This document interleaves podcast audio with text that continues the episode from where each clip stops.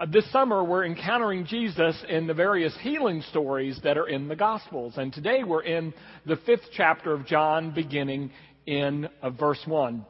After a short time, Jesus went up to Jerusalem for one of the Jewish festivals. Now there was in Jerusalem a pool near the sheep gate, which in Aramaic is called Bethesda. It is surrounded by five covered colonnades.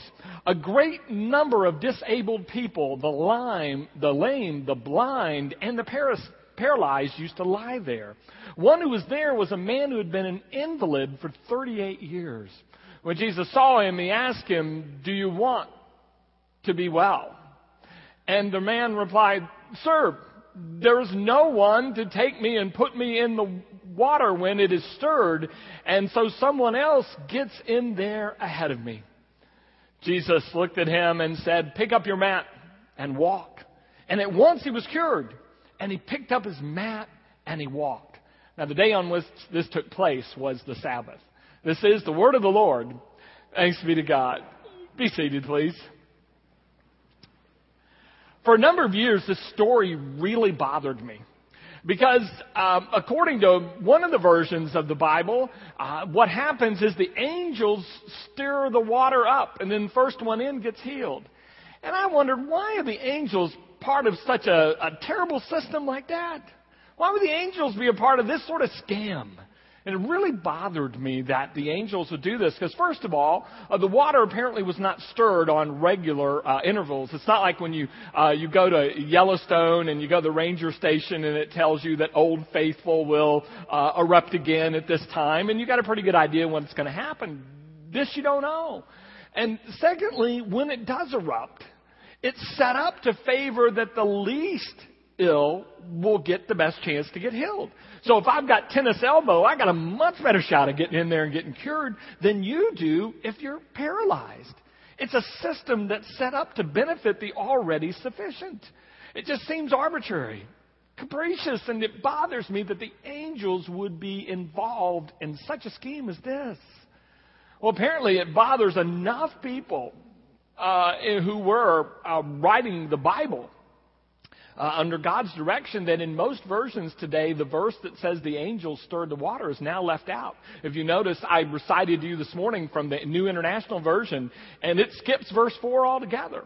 Apparently, a lot of people, including the Holy Spirit, have issues with this being attributed to the angels. Well, I've got some good news, and that is a recent archaeological discovery has found out that uh, this pool, which was about 35 feet deep, it's near the sheep gate, but obviously 35 feet deep, they're not washing their sheep in it, is actually located next to a, a temple of Asclepius. Asclepius, as you may recall, was the Greek god of healing and worshipped in Rome and Greece and um, Asia Minor, and then apparently even in Jerusalem. And so it's actually uh, not something the Jews set up for healing, but may have been set up uh, by the Asclepian uh, devotees.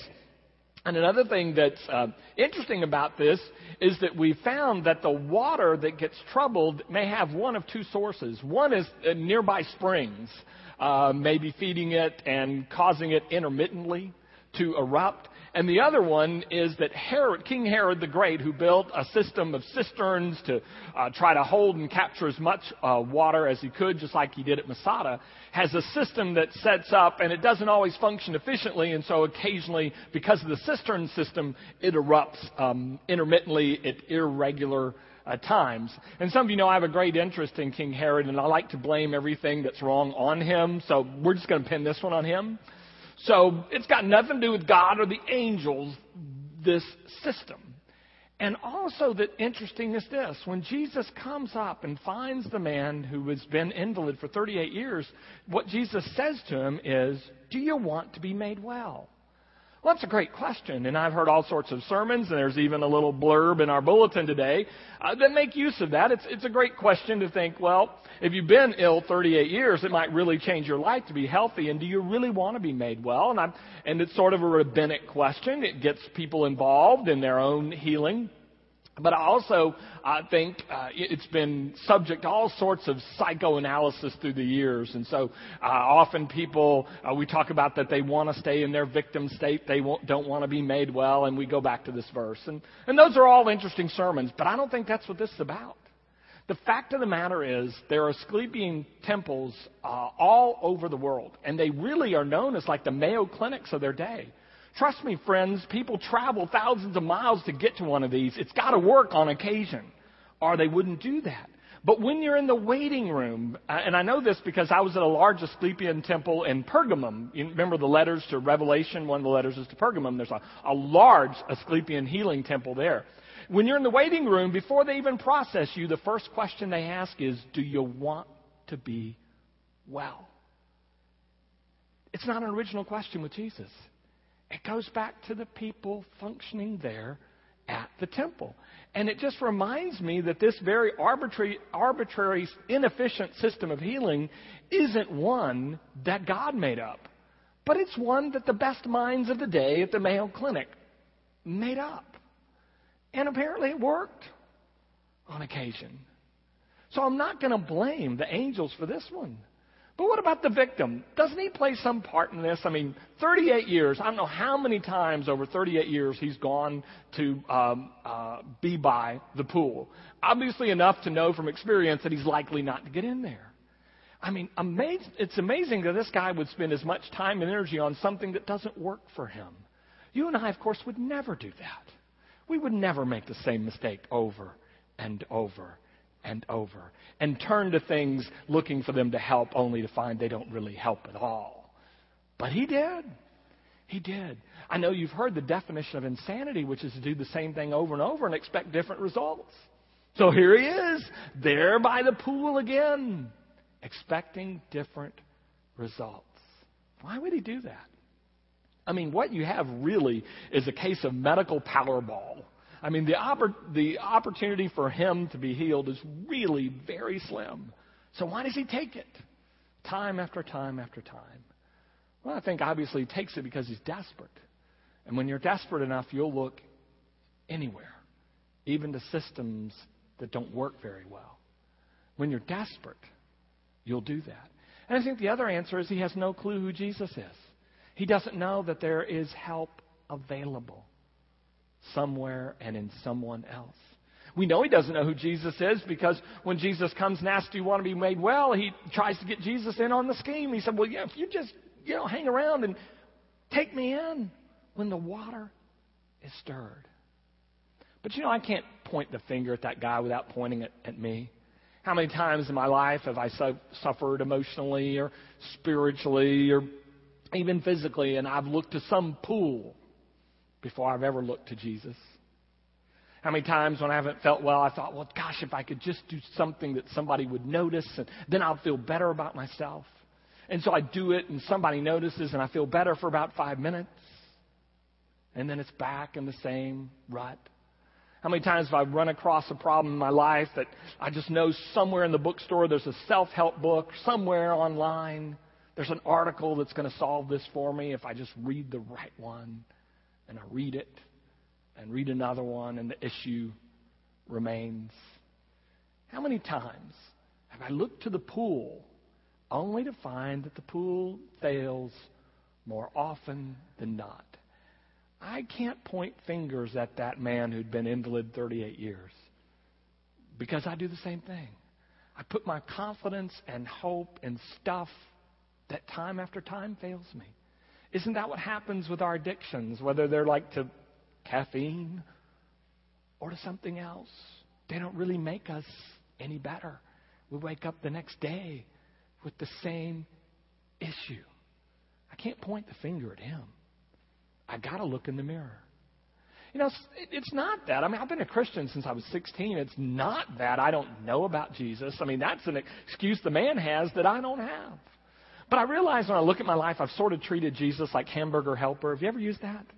It kind of advertises that, you know, you kind of, you know, take this and throw it into what you got. You know, and you're going to mix the two things together and, and it'll come up, it'll be something. And so I'll take these books or these answers that I'm trying and then I'll, they're not working and I'll try to throw Jesus in, stir it up a little see what happens. Prophet Jeremiah saw this enough that this is what God said through the prophet Jeremiah. Chapter 2, remember Jesus will in the Gospel of John say, I'm the living water. And this is what Jeremiah says about that. He says, I've got two problems with my people in Israel. The first problem is this is I am the living water and they won't come to me to drink. And the second is this they dig cisterns to hold their own water that have cracks in them. They won't come and use what I've provided. And the stuff that they want to build just doesn't work. I think that often is a description not just of the people of Israel, it's a description of the invalid, it's a description often of my life. Pastor Maurice Boyd makes this observation. Why is it that even for the Christian, everything else always looks more attractive than Jesus?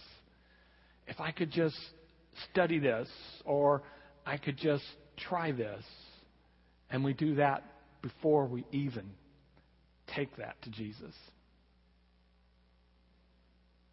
There are two things that I think are very interesting, though, about this story that I want you to know. The first one is this Jesus walked by a lot of lame, blind, and paralyzed people to get to this man. There were a lot of people around that pool that day that didn't get healed. We have to remember that healing, instantaneous healing, healing that we easily attribute to God, is rather a mystery. That there's no set way, set pattern, guarantee. Sometimes, for whatever reasons, God walks past us to give someone else that instantaneous one and leaves us to continue to work with God on where we are. That's the first thing you need to know is that I'm not saying that there's instant guarantee for any of you today, but I, what I am saying is when you do find healing and health, it will be in Jesus, so we ought to go there. But here's the second one. I think it's also interesting. Jesus walks into the Asclepian temple, and he doesn't shut it down. Not only does he not shut it down, he uses their question. Later in the gospel, he'll use one of their methods. He'll spit on the ground, make some mud, and put it on a person's eye. It's exactly what they did in Pergamum. They had eye salve, and they put it for healing. Notice what Jesus does. He doesn't throw out the Asclepian methods. He shows them that the source of all healing is Jesus. And that he heals outside of their methods and within their methods. In other words, it is no disgrace to visit Asclepius. The disgrace is to visit Asclepius in place of Jesus. Oftentimes, it is the Asclepian model. Oftentimes, that Jesus says set up for our healing. And so I might pray about an ailment day after day after day, and Jesus may finally say, You know, have you taken the aspirin? Did you make an appointment with a physician? I might struggle with an issue day after day after day. And Jesus might say, Have you spoken with a counselor? Have you shared with a trusted friend? Have you allowed the community to help? Oftentimes, the healing that Jesus sets up for us is not instantaneous, but it's in the methods that are already out there. And Jesus expects that we would take advantage of them. What's interesting is I didn't recite far enough. You know, my memory isn't quite what it used to be. But if I'd taken you all the way to verse 15, Jesus would have found this guy in the temple and he would say, Now look, stop sinning, or you get sick again. There, this guy has to contribute to his own healing, even healings that we think are miraculously instantaneous. The reality is that God always invites us to play a part with God in our wholeness. Sometimes it's on the front end, sometimes it's during the long process, sometimes it's on the back end but we will be invited to participate. So let me say two things. Number one, I think you would be way off base in my mind if you said to me, Jesus only heals through modern medicine and modern counseling. Those are the only ways he has chosen to heal in our day. I think you'd be off base. I think Jesus can heal in any number of ways. Some instantaneous, some that will take longer. But I think you would also, in my mind, be equally off base if you said, I trust in Jesus, I believe in Jesus, and so therefore I will not use any of the systems that God has set up for my healing in this life. I will never go to the doctor. I will not ask the counselor. I will not turn to my community for support. I think you'd be equally off base. Now, here's the truth in advertising, friends. Most of you know it. My father was a physician. My wife's a nurse practitioner, and I guarantee you from conversation that they are just as called by God to do what they do as I am to do what I do.